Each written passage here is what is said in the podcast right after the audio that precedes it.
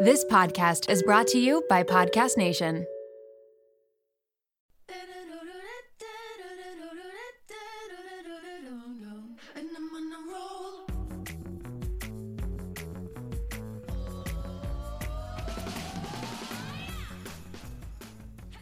Welcome to the Mom Room Podcast. My name is Renee Reina, and I am definitely the mom friend you have always wanted.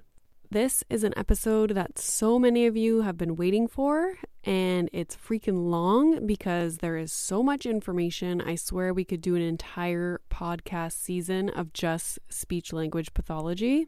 I'm sitting down in this episode with my good friend Alexandra. She is a speech language pathologist and she's giving us a ton of information.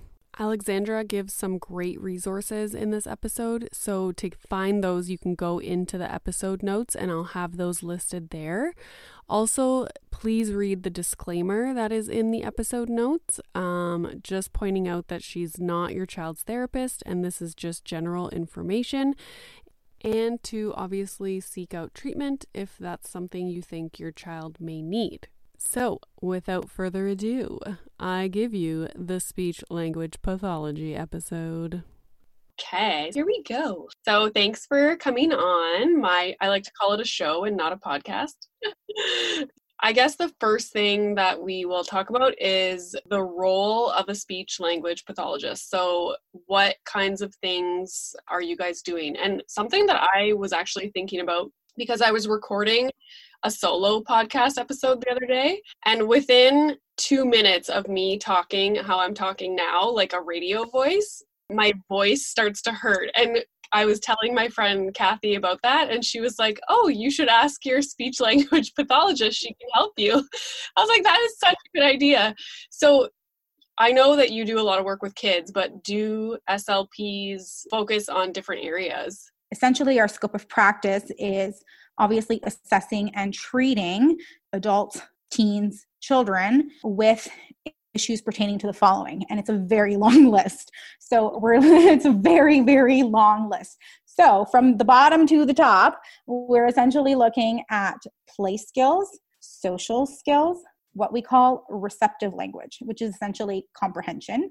Then we're looking at what we call expressive language which is essentially like vocabulary and sentence making and grammar. Then we're looking at speech articulation. We can look at phonology, we can look at literacy, then we can look at oral motor, um, and then we look at what we call voice, resonance, fluency, which is like stuttering, and we have a question about that that I hope we can get to later, and things like aphasia and dysarthria and stuff like that. We often tend to see more in the adult population after strokes or brain injuries. So it's a huge range. And then the last one that is often forgotten is swallowing.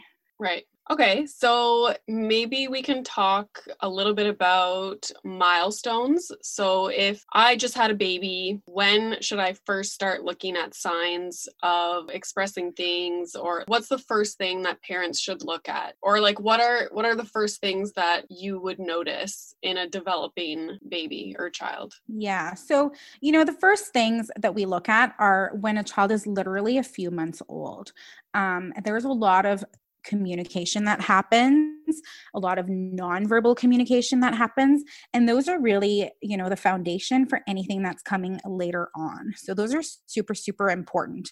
We're talking about things like eye contact and taking turns, initiating, like things like pointing, or you know joint attention being able to share enjoyment with another person by looking and showing giving an object those kinds of things those are super super super important. So once those are in place and again that happens all of these things you know they happen you know 5 months and 6 months and 8 months and that kind of stuff. So we're talking really really early on. Then you know, again, before the one year mark, babies start to make sounds. So the first sounds that you're going to hear are going to be like oohing and eyeing and those kinds of things, you know, making strawberries, making their lips make some kind of sound, making the tongue, you know, make sounds as well. So those are all super, super important. Then we get into babbling. So, again, there's lots of different types of babbling, but typically when we look at babbling, we're looking at some type of combination of a consonant and a syllable. So, like you know, a very common one, ma ma ma,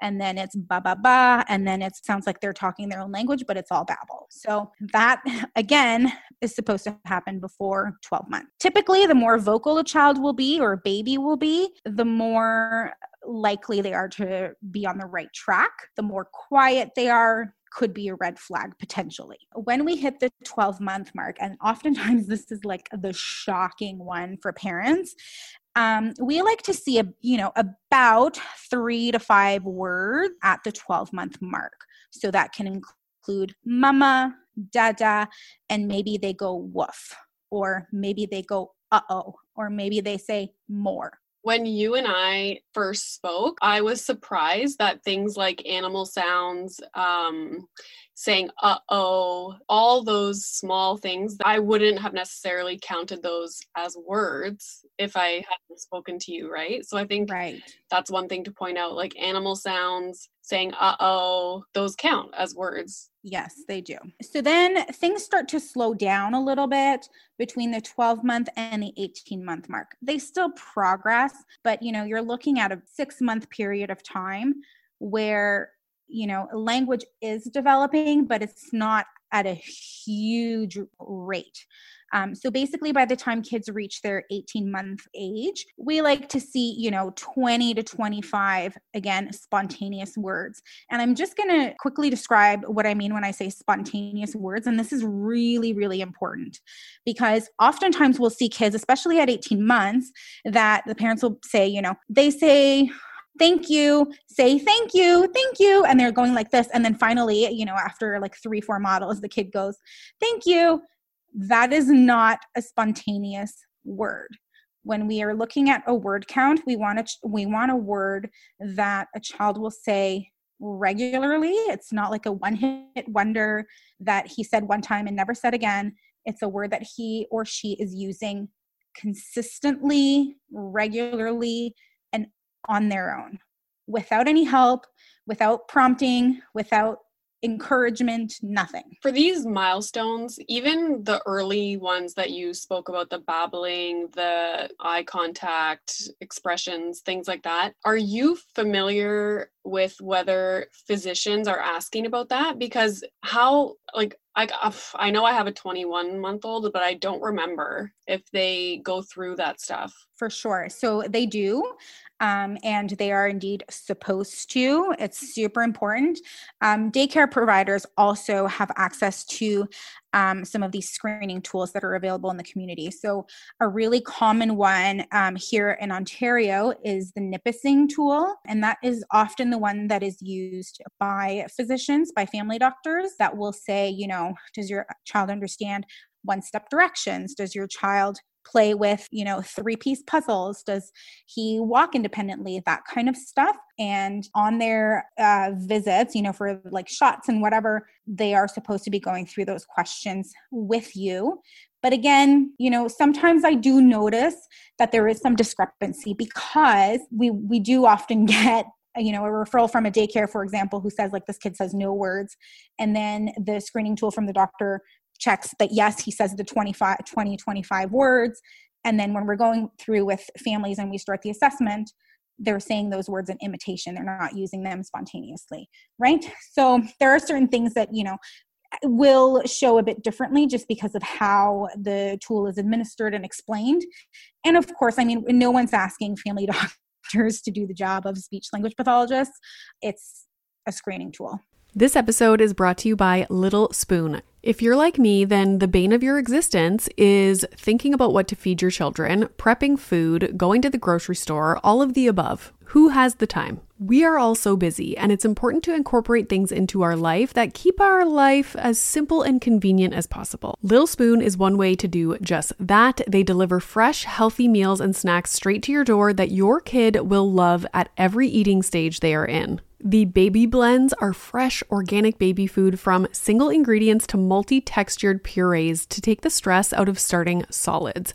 They partner with Clean Label Project to test their blends for 400 plus contaminants, including heavy metals, so you know you're getting good stuff. The Biteables are finger food meals that are cut to size to promote easy self feeding, and they are healthy, balanced, and free of artificial junk. The Little Spoon plates are toddler and big kid meals that are free of junk and they taste amazing. Even the pickiest eaters will love them. Think hidden veggie mac and cheese, chicken nuggets, and adventurous eats like pot stickers, gnocchi, and more. They also offer really fun things like puffs, they have smoothies, lunchers, and snacks. You quite literally never have to think about food again. It's just easy peasy. And did I mention this all comes right to your door? It is so flexible, so easy, and everything stores right in the fridge and freezer. The price is right, the quality is unmatched. You are going to love it, and your kids are going to love it. It is just a huge win for your family. Simplify your kids' mealtime with 30% off your first order. Go to littlespoon.com slash momroom and enter our code momroom at checkout to get 30% off your first Little Spoon order. My husband and I both turn the big 4 0 next year, and we have been thinking a lot about our long term health. We want to get smarter about our health, make better choices, but also not feel overwhelmed trying to separate fact from fiction. There is so much information out there, and it can be hard to figure out what applies to you, what is right, and what is wrong. Well, let me introduce you to the Zoe Science and Nutrition podcast. With the help of world leading scientists, they help you make smarter health choices every week. Don't just take my word for it. Naomi's Apple review says Zoe Science and Nutrition is super easy to consume consume, even if you don't understand the science, with loads of actionable tips, a great mix of guests, and interesting cutting edge science. You can't go wrong with a weekly podcast where world leading scientists explain how their own research could improve your health. If you're ready to join millions of others like Naomi transforming their health, then search for Zoe Science and Nutrition wherever you listen to podcasts it may also be something that is just done quickly at the appointment. And sometimes you're just kind of saying like yeah yeah no he's good. Yeah that's good that's good. Like you're like nervous they have to get a vaccine now. And you know it's not something that's really they don't take the time to actually talk about it. Absolutely. And you know it's funny sometimes i've also seen the opposite where you know kids are actually doing great but they walk into the doctor's office and they literally will not walk, will not talk, will not make a sound because they're terrified.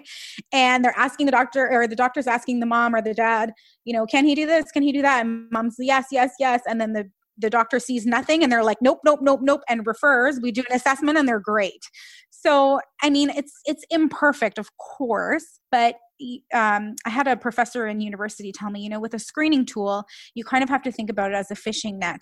And if you make that fishing net too tight, so if your screening tool is too precise, then you're catching too many. And if you make it too loose, then too many are going through so it's about finding that fine balance when we develop these tools and when you know providers like family doctors use them to make sure that we are catching the ones who really need.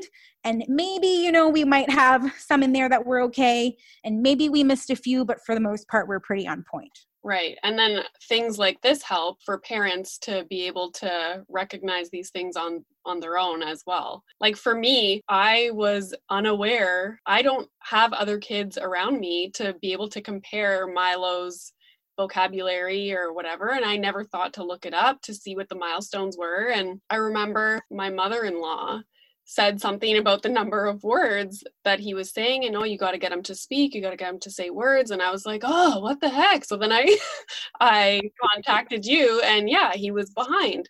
It's not something that i knew anything about really. And, and, i mean i hear that all the time. If you don't have a lot of you know kids the similar age around you and you haven't had that exposure necessarily throughout your life. You know you don't have any nieces or nephews and you're you know you send your child to daycare but you don't have that many play dates that kind of stuff.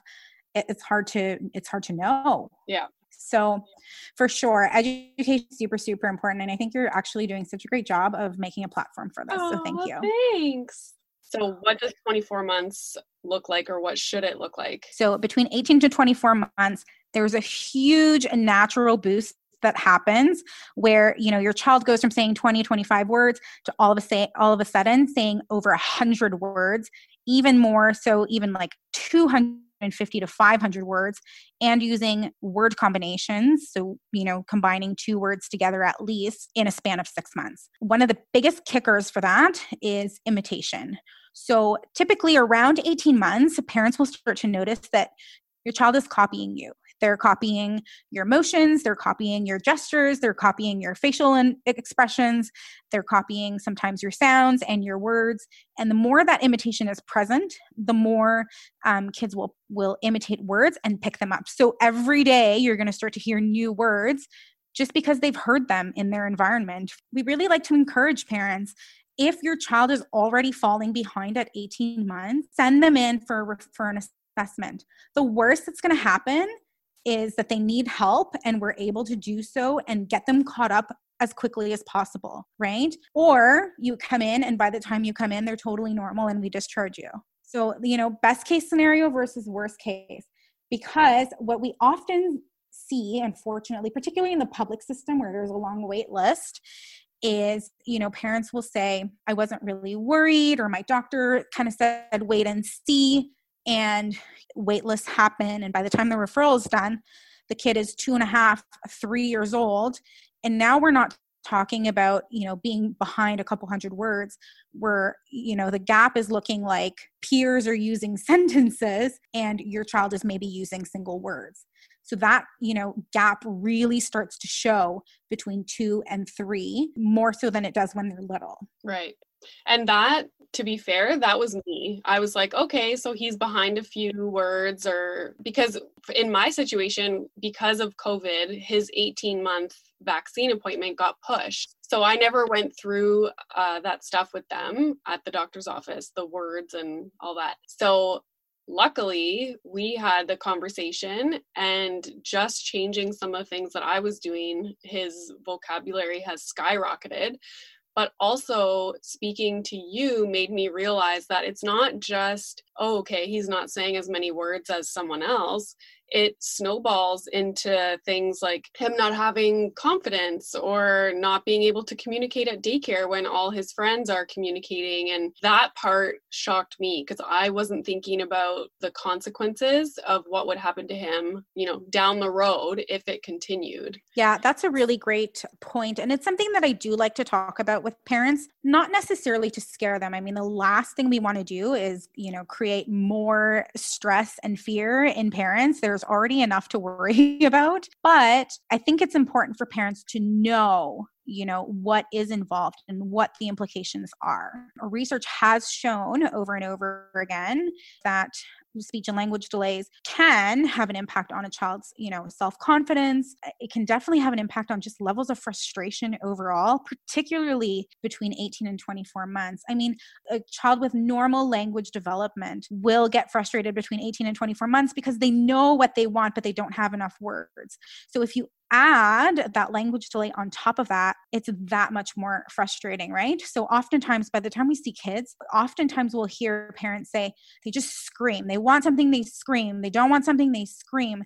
You know, I say no, they scream because they can't communicate, right? They know what they want, they just don't have those words. So definitely levels of frustration increase of you know possible behaviors self-esteem can impact social skills. Again like you said with playing with your peers you, it's hard to keep up and potential literacy issues down the road as well have been have been shown.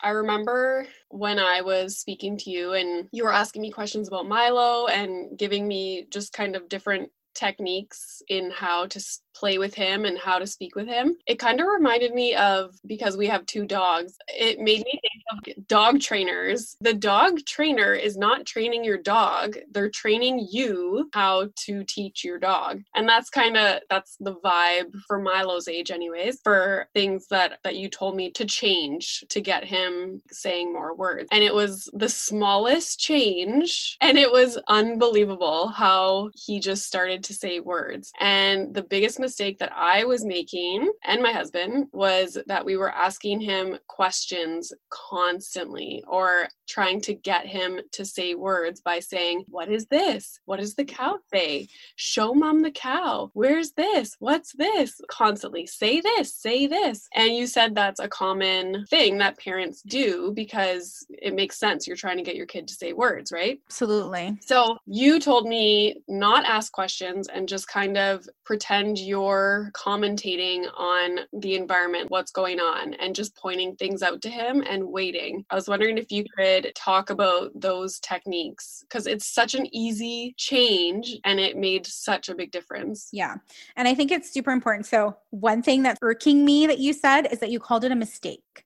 That wasn't a mistake. Yeah, I know. Sorry, I shouldn't have said that. that was not a mistake because you know a lot of parents and i remember talking about this with you during our appointment was you're going to get off the phone and you're going to be like oh yeah this is great and then you're going to have a minute where you're going to be like oh my god this is my fault. Yeah. Okay? We don't want to go there. You kept telling me during our conversation it's okay if you want to cry now. Are you going to cry? And i was like stop it. No um you know it's normal. Parents get emotional about this stuff. Of course they do. It's your kid right? You want the best for them.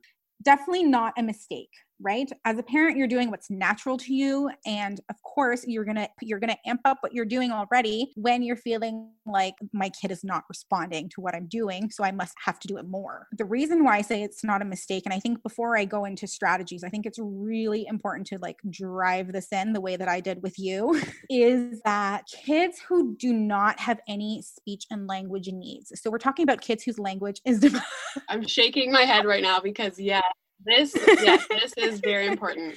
Super important. Kids who do not have speech and language needs do not necessarily need to change anything because they will pick up the language in their day to day environment. Now, sometimes I get parents who are like, well, I don't really talk to my child. Okay, but do you say, like, here's your plate, eat your food, let's go change your diaper? And 99% of the time, parents are like, yep. I'm like, then you talk to your child. Okay. We're not talking here about like sitting down with your child for hours on end at a day and, you know, reading them a lecture. We're talking about day to day activities, eating, bath time, sleep time, get in the car. Those words and those sentences are really getting driven into those those brains that are absorbing everything. And again, if their language is developing normally, they will just start to pick up those words and shoot them right back to you. Okay. So super, super important. That doesn't mean that you can't use these strategies that we're going to talk about. It's not going to harm. It's not going to harm them, but they don't need it, right? So when kids though are showing signs that maybe, you know, language development is a little bit slower than what we would like, that's when we start you know coaching parents and empowering them in making small changes that can have really really big impacts um, and that's super super important our sort of baseline strategies and i mean you hear this i'm going to go ahead and say pretty much any speech pathologist that you go to who works with early childhood language development is reduce asking questions and instead of asking questions making those comments. So again like you said renee instead of saying things like what's that? And what does the cow say? And where does the car go? Um, your child is not going to respond to that. What do you want them to say? They're going to say yep yeah. nope. That's pretty much it. And they're going to feel a lot of pressure. It's already hard for them and now you're quizzing them. So they're just going to shut down. Reducing the questions and then basically i like to make the analogy of when you're watching you know a hockey game and you're basically kind of like a sports commentator where you're describing what's happening in the environment so for example let me think of a toy what what's a toy that milo loves buzz and woody and they're in their little um like a minivan. Oh, in the minivan. Okay. So then instead of saying like, what's this? You could say, come on, Buzz, in the van. Come on, let's go in. And then once they're all in, you would go close the door. One, two, three, go. Beep, beep. Here we go. Yeah, that was great. you like that? I'm just trying to think of what, you know, little people he might have. I'm like, oh my God, she's so good.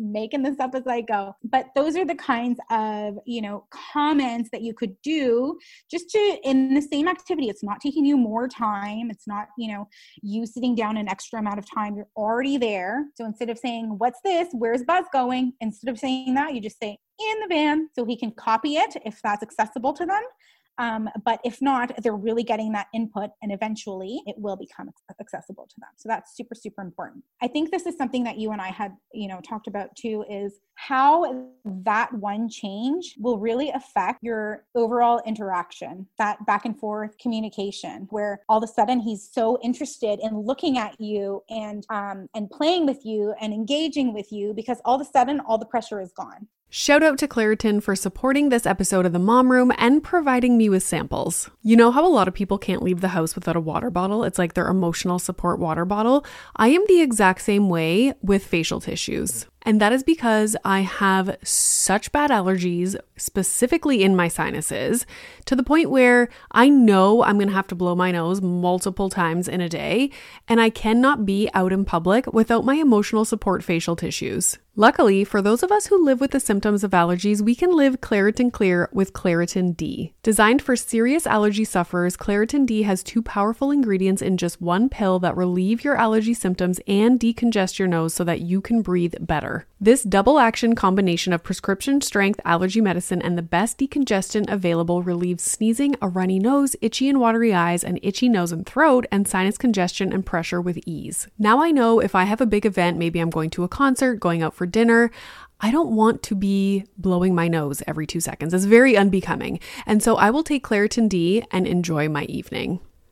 Ready to live life as if you don't have allergies? It's time to live Claritin Clear. Fast and powerful relief is just a quick trip away. Find Claritin D at the pharmacy counter or ask for Claritin D at your local pharmacy. You don't even need a prescription. Go to Claritin.com right now for a discount so you can live Claritin Clear. Use as directed.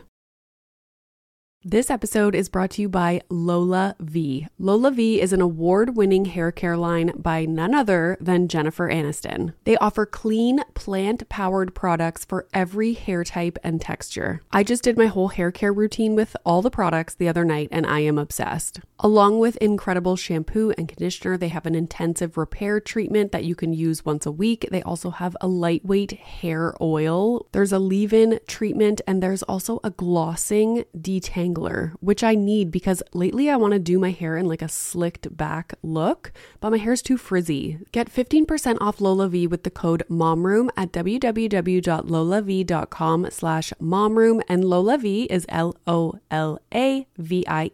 Yeah, I think another thing that really helped with Milo was the waiting to let him yeah. kind of respond you know waiting five seconds whatever it is. So the waiting again is super super important. I think as parents sometimes you know we feel like things should happen really quickly. You sometimes think that because you just said like one two three go or you know red car that you know your child should be imitating right away. But um, sometimes they need a little bit of waiting so what I often tell parents is, you know, you give the model one or two, two, three times, and then you wait and you count in your head five, four, three, two, one. Did the child say anything? If they didn't, go ahead and give that model again and then wait again. If they don't say anything, that's okay. You give them the model. They're taking it all in.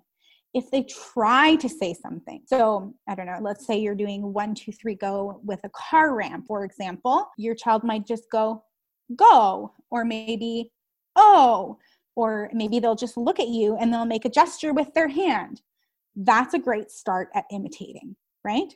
So you can't necessarily expect that it's going to come out perfect the same go around. And another thing that I started doing with Milo that you recommended, which again is such a small and simple thing to do, was the so what I've been doing is when it's snack time, giving him the two choices and you know holding a yogurt, holding the banana and saying yogurt or banana and waiting. Whereas before I would just here eat your banana, like but to give him the choice. And then he has to kind of say which he wants. Yeah, absolutely. You know, again, these are, you know, the things that are such small changes. Like you said, it's something you're doing already. The last thing that I want to do as a professional is to add on a parent's plate. Parents, their plates are already full. Okay. We hear you. We know you don't need homework. You need to have functional strategies that you can use in your everyday life that are not going to take more time.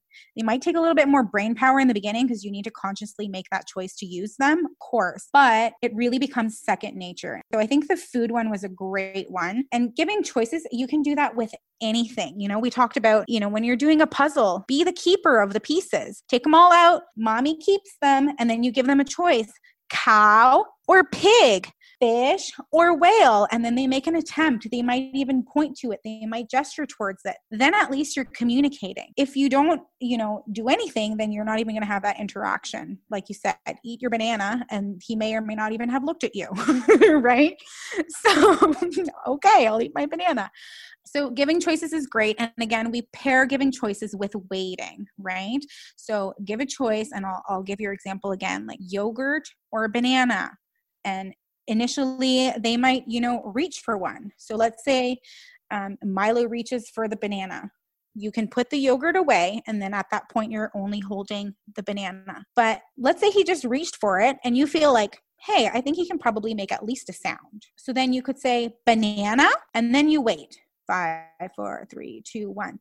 Did he try to say something? If he didn't you can do it one more time. If he said something like nana, which is often, you know, the first attempt for banana, or if he just goes ba, you say, oh, banana, and then you give them the banana. Right? They made that communication attempt. But I think one of the biggest things, and I think it's something that you and I talked about with giving choices, is parents are often afraid of holding things back.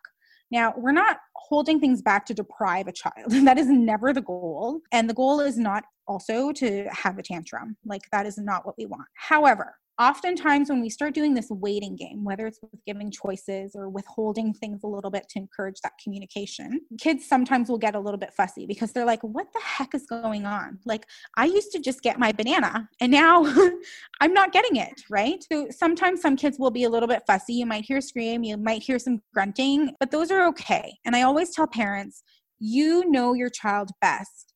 If you feel like they're about to be on the verge of a tantrum give them the banana. You will have another opportunity at your next snack time, right? It's not worth a tantrum. Communication has to be fun and encouraging and motivating for kids. Yeah. And I find for Milo, anyways, giving him the choices like that, and I don't, it's probably my tone of voice, and I'm almost making it fun, you know, like yogurt or banana. And he looks at me with these big eyes, like, oh, oh, like it's a game, and he's excited to be able to pick one love that one. And also the tip of I always read books to Milo with him on my lap and I'm looking over his shoulder and changing that so that I'm facing him reading the book so he can see me, my face, my expressions was awesome also. Just little totally. Things. Yeah. Yeah. So I think that's a, you know, again, foundations of language and communication and social interaction is that face to face, that eye contact, that engagement. Super, super important. And, you know, I don't want to dive like too into this, but when a child does not have those skills, those tend to be red flags for us in terms of possible social communication issues, possible, you know, autism, those kinds of things. Super, super important skills to have you know keeping eye contact taking turns in conversation that kind of stuff. And so those skills have to be there you know from the get-go with kids and and they're super important to implement as as an adult playing with your child as well. So that face to face super super important. The other thing too is that your face is the carrier of many things. It's carrier of facial expressions. It's a carrier of what your lips and teeth and tongue um, and cheeks are doing while we're talking.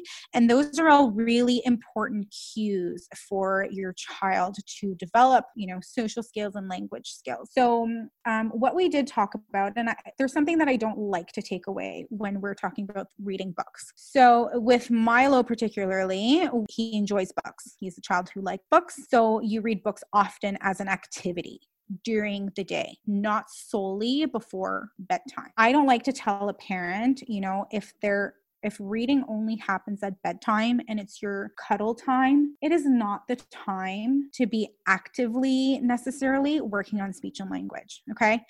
Other SLPs may disagree on this point with me. You know, some SLPs may feel like use every opportunity, but I just feel like if that is your bonding, cuddling time, keep that. If your child is like Milo and enjoys looking at books and it is an activity that is done regularly and often throughout the day, then you want to make that those opportunities learning opportunities where you really want to fo- focus on being face to face and being level so I'll use your example, Renee. People may not know this. You are freaking tall.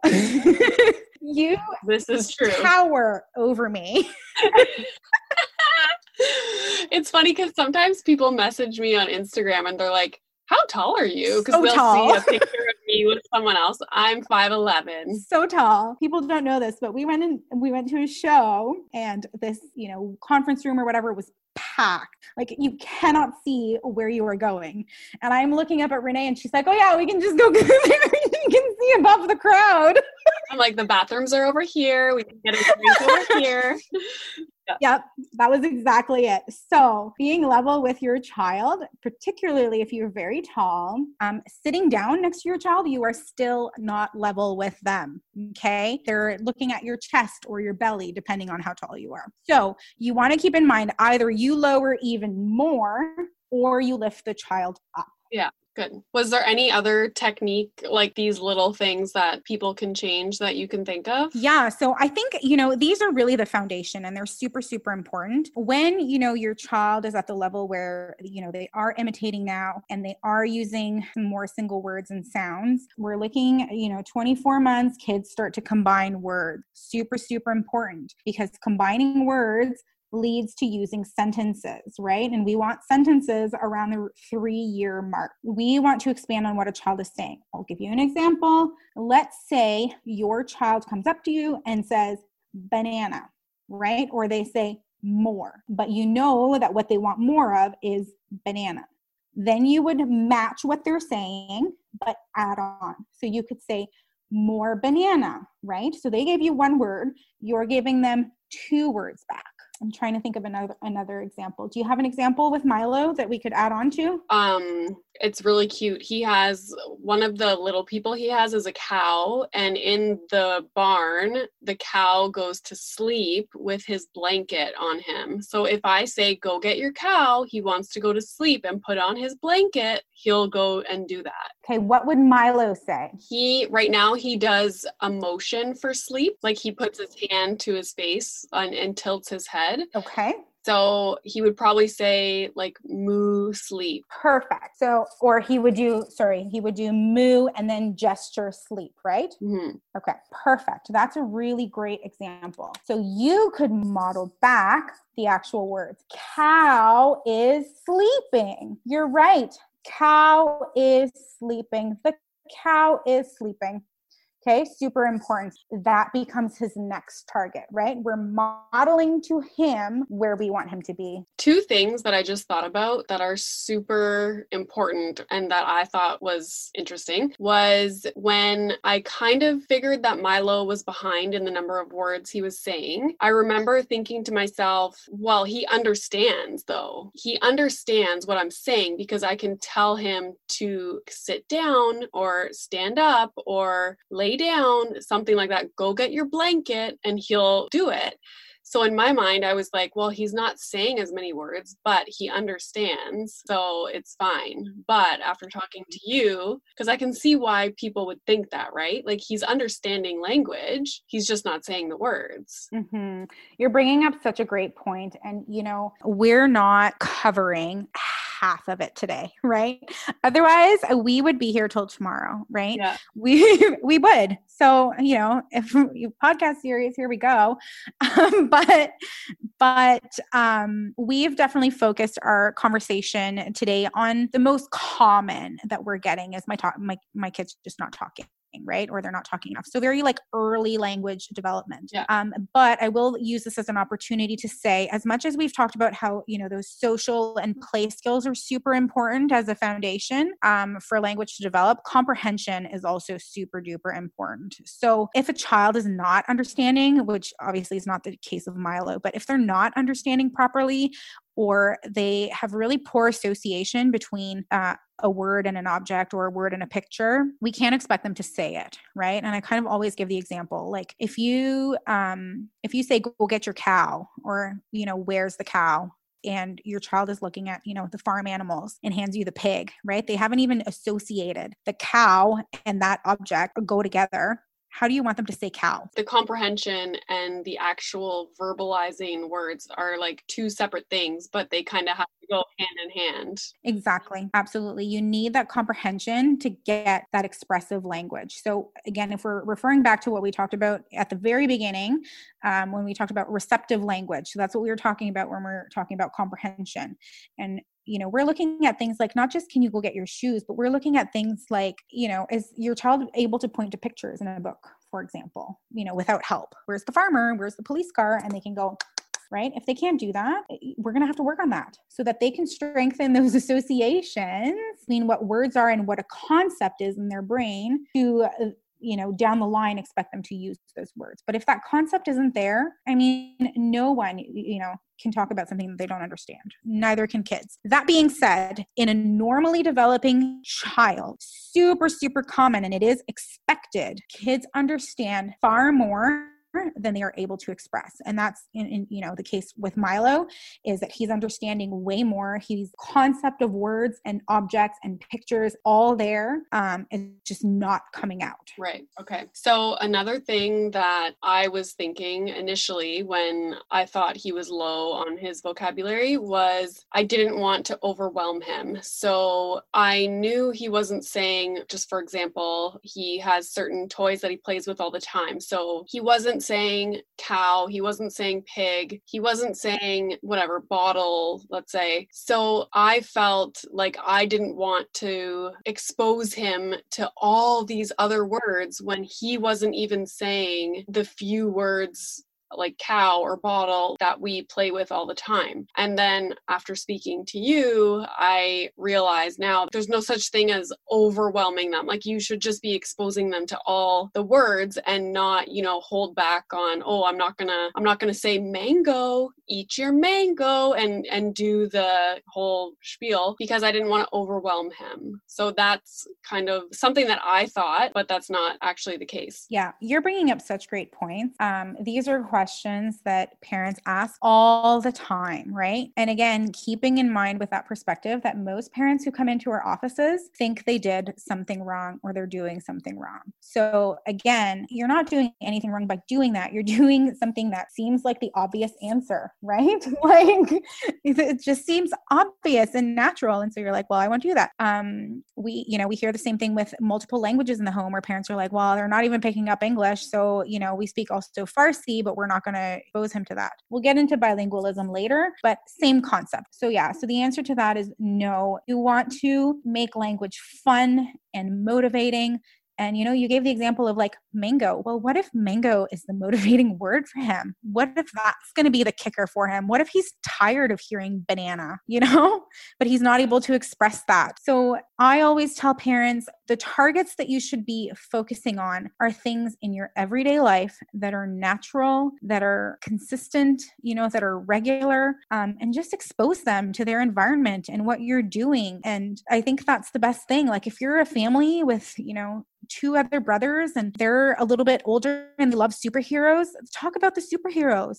It just has to be natural and fun first myth is sign language. So, babies using sign language. And I think one of the questions that we got on Instagram was how early can babies start using sign language and will it um, hinder their speaking, like their vocabulary? Totally. And that's a super common question again. And it's a great one. Couple things. There's obviously, you know, we have parents, caregivers, daycare providers who use actual signs of sign language. And then we have what we call sort of functional gestures, right? So gestures that you kind of invented because they seem natural. Like, I don't know, I'll see some parents going like zoom with their arm and you know the arm goes from right to left or left to right when they're throwing cars down a ramp or making them go um, that would be a functional gesture. It's not really a sign language per se but your child understands and most people will understand what you mean when you're going like this with a car. So those things are totally fine. In fact they're good. One thing that is super super important and i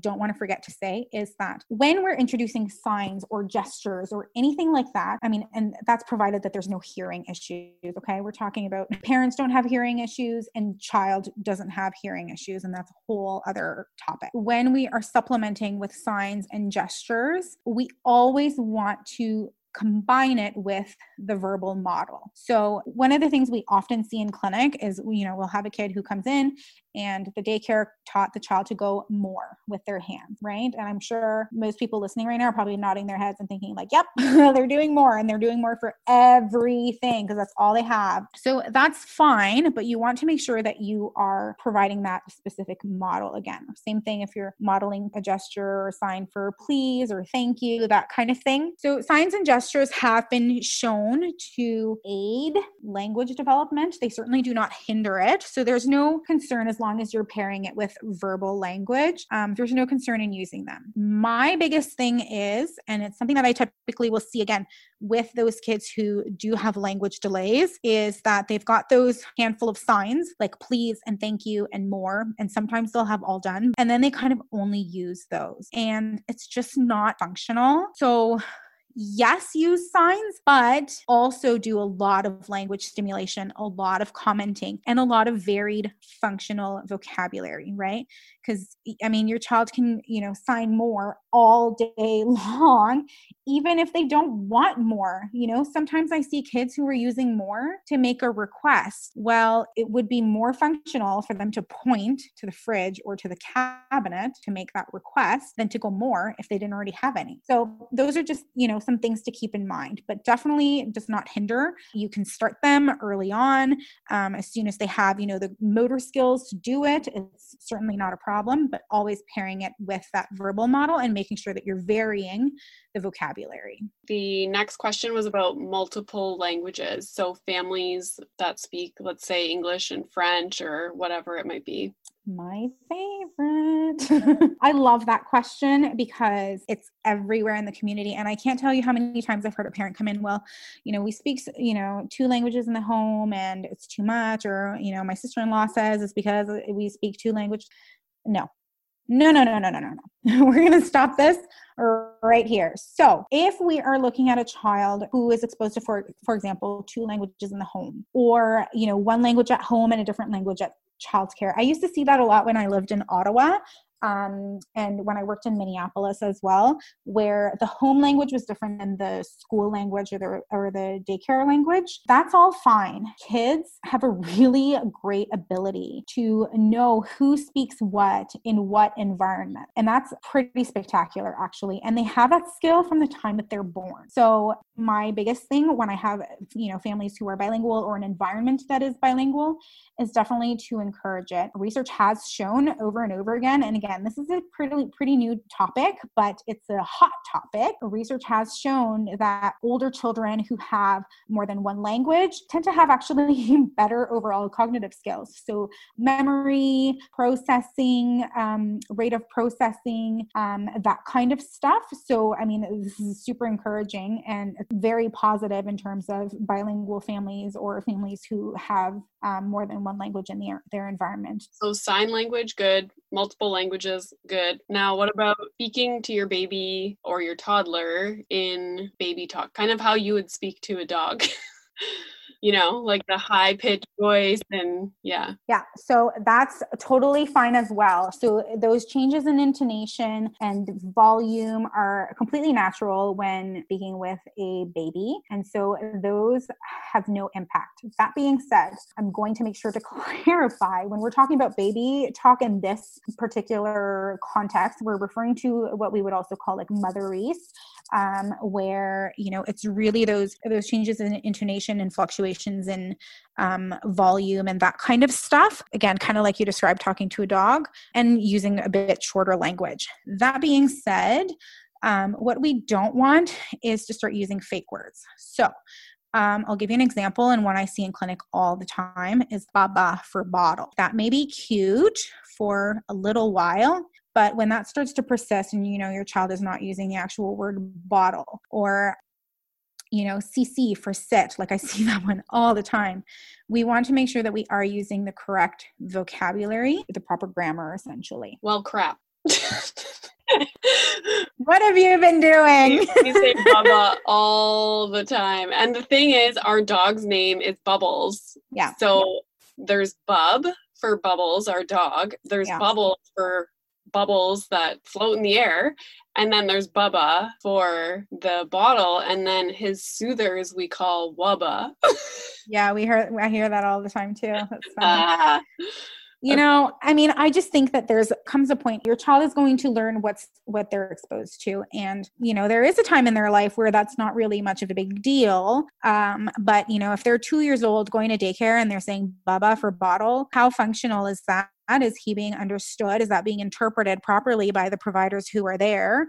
Um, or if you drop them off at grandma and grandpa's house, are they going to know, you know, what fake words that your child is using yeah. that you just taught him essentially, right? So just something to keep in mind. Yeah. It's kind of like, you know, how some kids will also use the baby talk themselves, like they'll start kind of being whiny and stuff. I mean, it's cute for a little bit, but there comes a time yeah. where we need to get out of that. Again, it's it's really keeping in mind that you want the language to be functional and you want your child to be able to communicate not just with you. So, this question is super interesting. Children who are making up their own words for certain objects and they're consistently using that word for that object even when they're being modeled the correct word? So, that is a super multi layered question.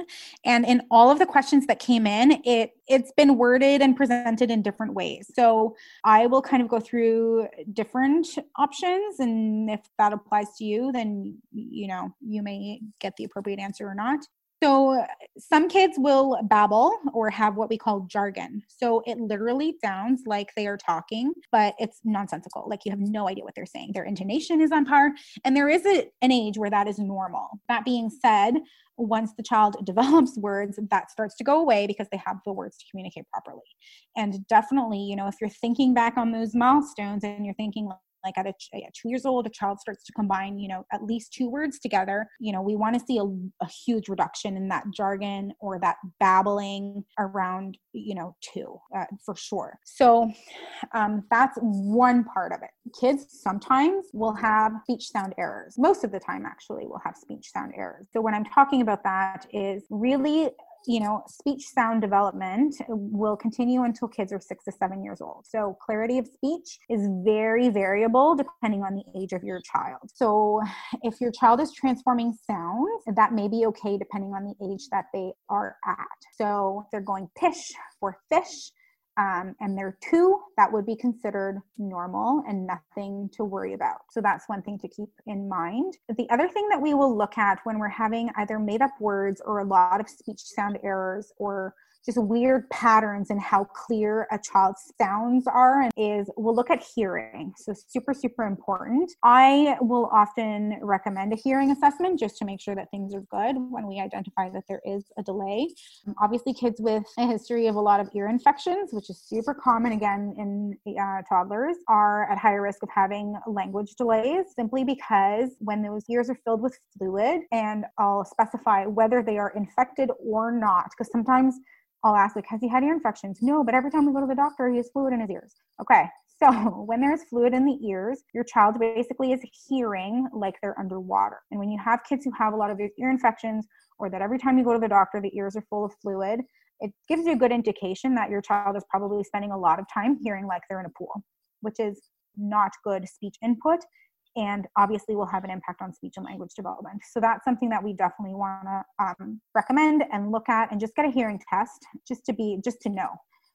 Um, so those are good things to look at the other thing that we can sometimes look at so um, some kids who have what we call oral motor disorders or motor planning difficulties we tend to see a lot of jargony speech from them a lot of made up words a lot of like the same thing, same type of sounds or patterns for a variety of different things. Um, those are, tend to be a little bit trickier to assess with a young child, but it's definitely doable and are treated a little bit differently than other speech sound um, disorders. So those are important that you have someone who um, really is, I don't want to say well trained, but has good experience with motor planning as well, if that's the issue.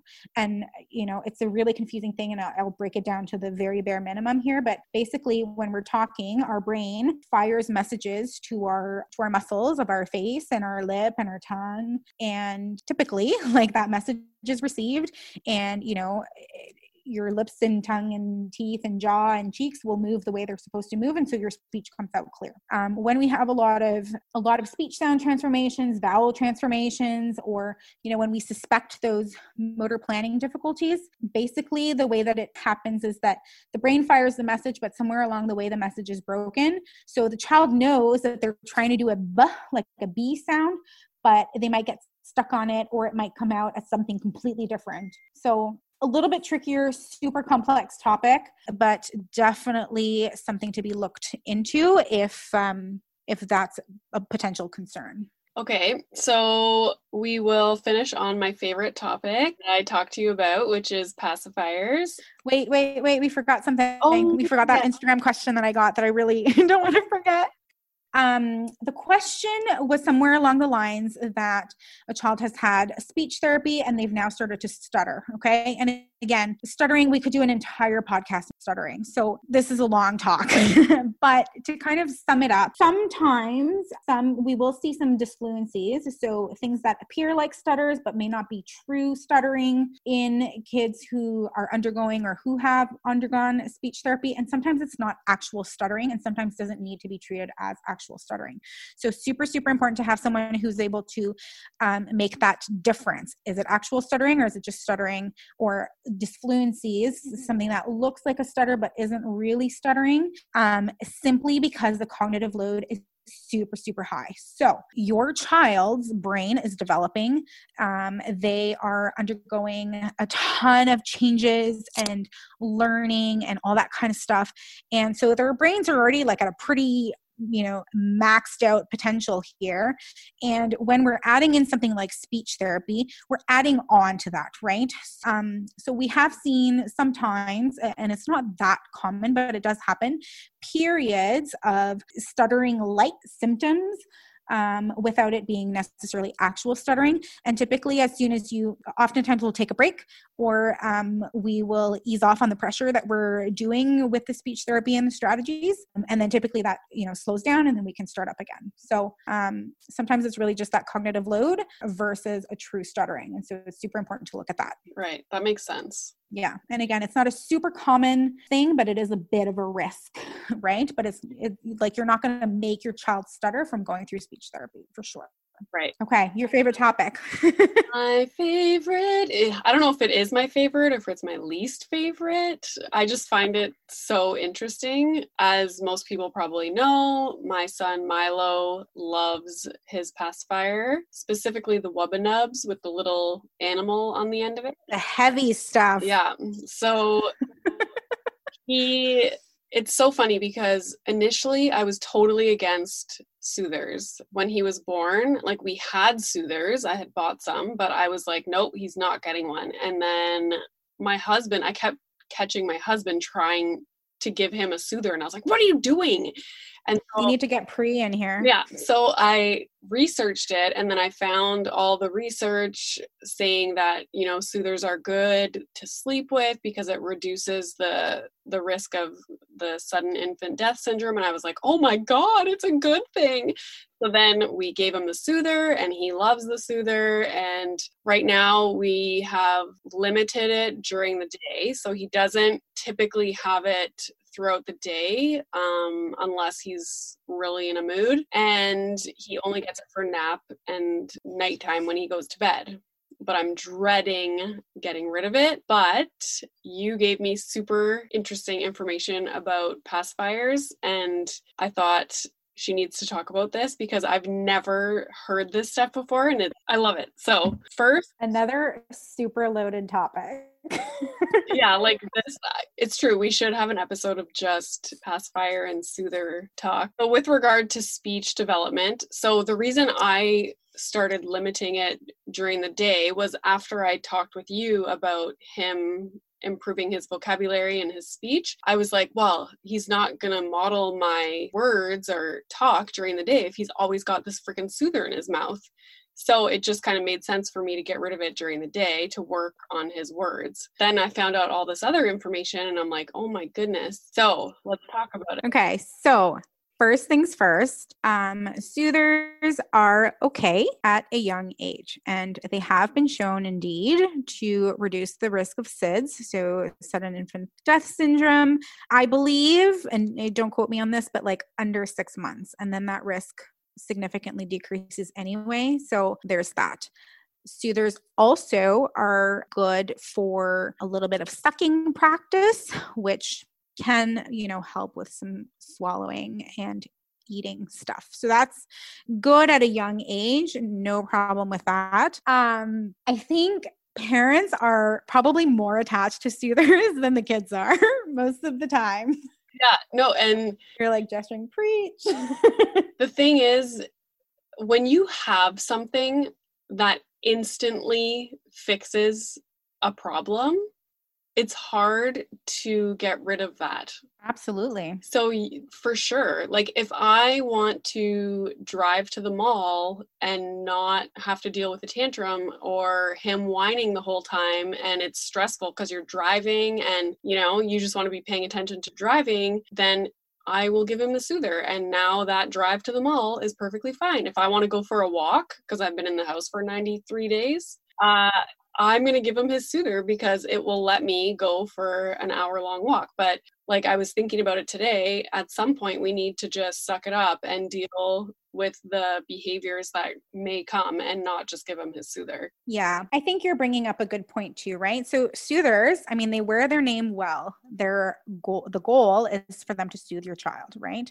They also need to learn other ways to soothe, soothe themselves. Okay, so obviously, like that doesn't need to happen when they're little little babies. Um, you can integrate other ways of of how babies can soothe soothe themselves. That is really hard to say. um, but you know, when we're looking at prolonged use, that's when we start to look at other things. Okay, so we look, we start looking at breathing patterns, we start looking at resting posture, we start to look at dental issues, and then we also start to look at feeding, swallowing, and speech. So the research on soothers super super murky it's like a super controversial topic okay and it's one of those things that's super heavily researched and we still don't have a clear line in the sand so I tend to be a little bit, you know, conservative in my approach, but there's just a lot of things to keep in mind and to start to look at. I'll try and break it down the best I can and interrupt me if this is getting too deep. When I have a child who comes in with prolonged use of soother, so um, we're talking about well beyond 18 months here, okay, or even well beyond 12 months, we want to look at how is this child breathing. So, typical breathing for humans is nasal. So we should be at rest, having closed teeth, closed lips, and breathing through our nose. Okay, that is natural breathing. A lot of children who have soothers for an extended amount of time, and I'm not talking about just at bedtime, like these are often kids that have it regularly throughout the day and at night. typically we'll start to see oral breathing. So, because that soother is always there, the children are not using their nose to breathe, but rather are breathing through their mouth. So, that's something that we want to look at. The other thing we want to look at is that tongue resting posture that we talked about earlier. So, like I said, normal resting posture is closed teeth, closed lips. We're breathing through our nose, and typically your um, tongue is going to be at, uh, resting at the roof of your mouth. So that's just when you're not talking, not eating, that's normal resting posture so again, because kids who have that extended soother use, typically what we start to see is that the resting posture, so even when the soother is out of their mouth, the teeth are open, the lips are slightly open, and the tongue is low and forward, which means that oftentimes it's resting on those bottom teeth, and sometimes it's like way out. That is not something that we want to see. Typically associated with excessive drooling, just because everything just the saliva just pools and then it drips. Very poor motor control, um, and obviously that can affect you know feeding as well. So I'll jump into feeding right away um, when we're looking at you know a child's feeding and some slps with pediatric experience do it and some don't look at it i think it's interesting to look at um, do they have a rotary chew? So, really, between 18 months and 24 months, that should be developing where kids go from, you know, chewing with their mouth open and using their tongue to push the food back to suddenly chewing with a mouth closed and the tongue just doing its job of you know pushing up to the palate and back to swallow okay as opposed to pushing out through the lip um, so that should be you know start to happen and oftentimes what we do see with those kids who have prolonged extent or prolonged soother use uh, and who have that open mouth resting posture they're breathing through their mouths they tend to continue to eat with their mouth open and have that infantile swallowing pattern where that tongue just pushes the food out and then back in. Um, so there's a lot of smacking involved with the tongue, and you just are seeing the chomping happening. So that's something that we want to consider as well. What else? Speech. So, when it comes to speech, again, research is super murky. What I don't like to see is, again, if the breathing pattern is off, and again, that's excluding any other causes of why that that is happening okay? So we're not talking about enlarged tonsils or enlarged adenoids or whatever. We're saying that you know every all of that is clear. We know for a fact. We've checked that that is clear. There's no nasal issues that's causing them to breathe through their mouth. Then what I get concerned about is when that tongue is resting on those bottom teeth essentially permanently. I kind of like to explain like our bodies are very smart. They're designed to function in the most efficient way possible, right?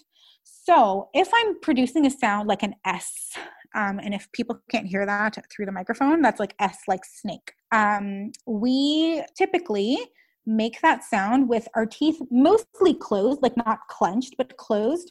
And the tip of the tongue goes to the the top of the palate, the roof of the mouth. Okay.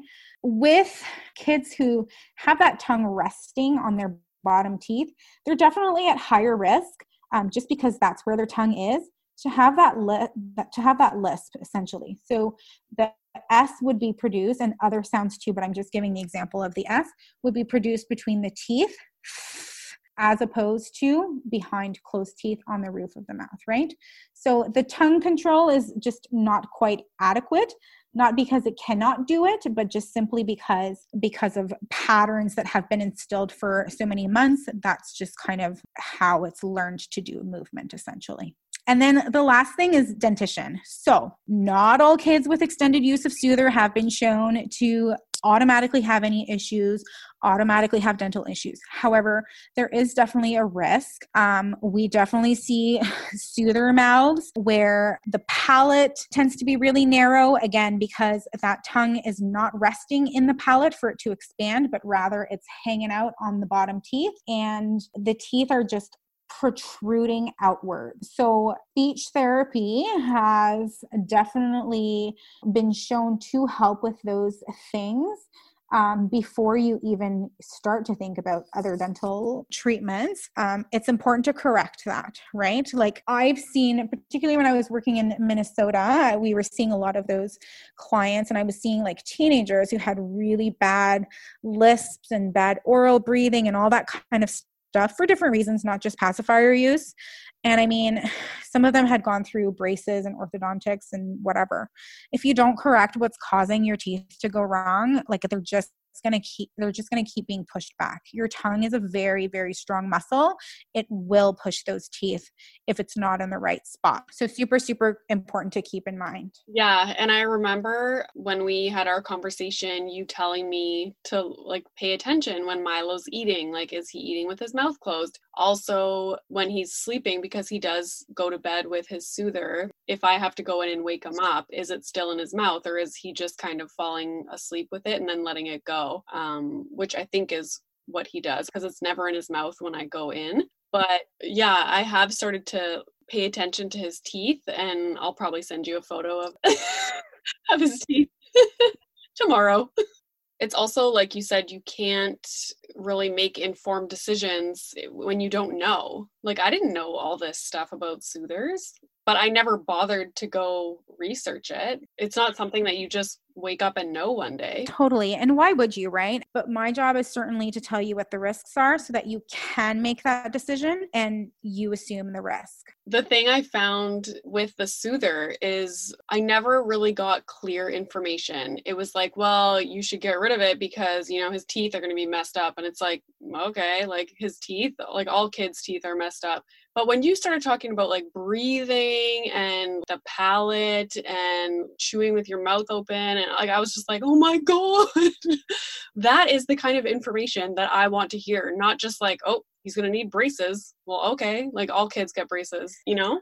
Totally. Yeah. And I think I hope I know I know you've understood that, but I hope that we're I've been able to share how it's such a layered topic and how even research now isn't clear cut. Like it's not you do this, your child will have this, right? We just, there is a higher risk and it's a question of whether you're willing to assume that risk or not. So to end my show, is what I call it. I wanted to know if there were any resources that you would recommend uh, to parents. Obviously, there are lots of great websites. Um, one that I really love, eohu.ca slash talk.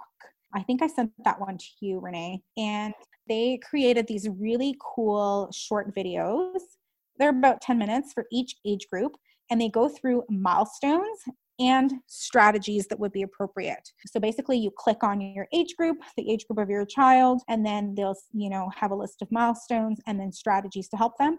So that one is a great resource. So those are good. And from Hanen, there's it takes two to talk website, um, not website, sorry, but book. So that's a great book too to address some strategies. It's also a great training. So if your preschool speech and language program, if your speech pathologist recommends it to you, it is a great, great program to go through with your with your child.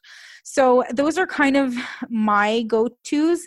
There are tons of others. Um, full disclosure, I am not paid to recommend any of these right now.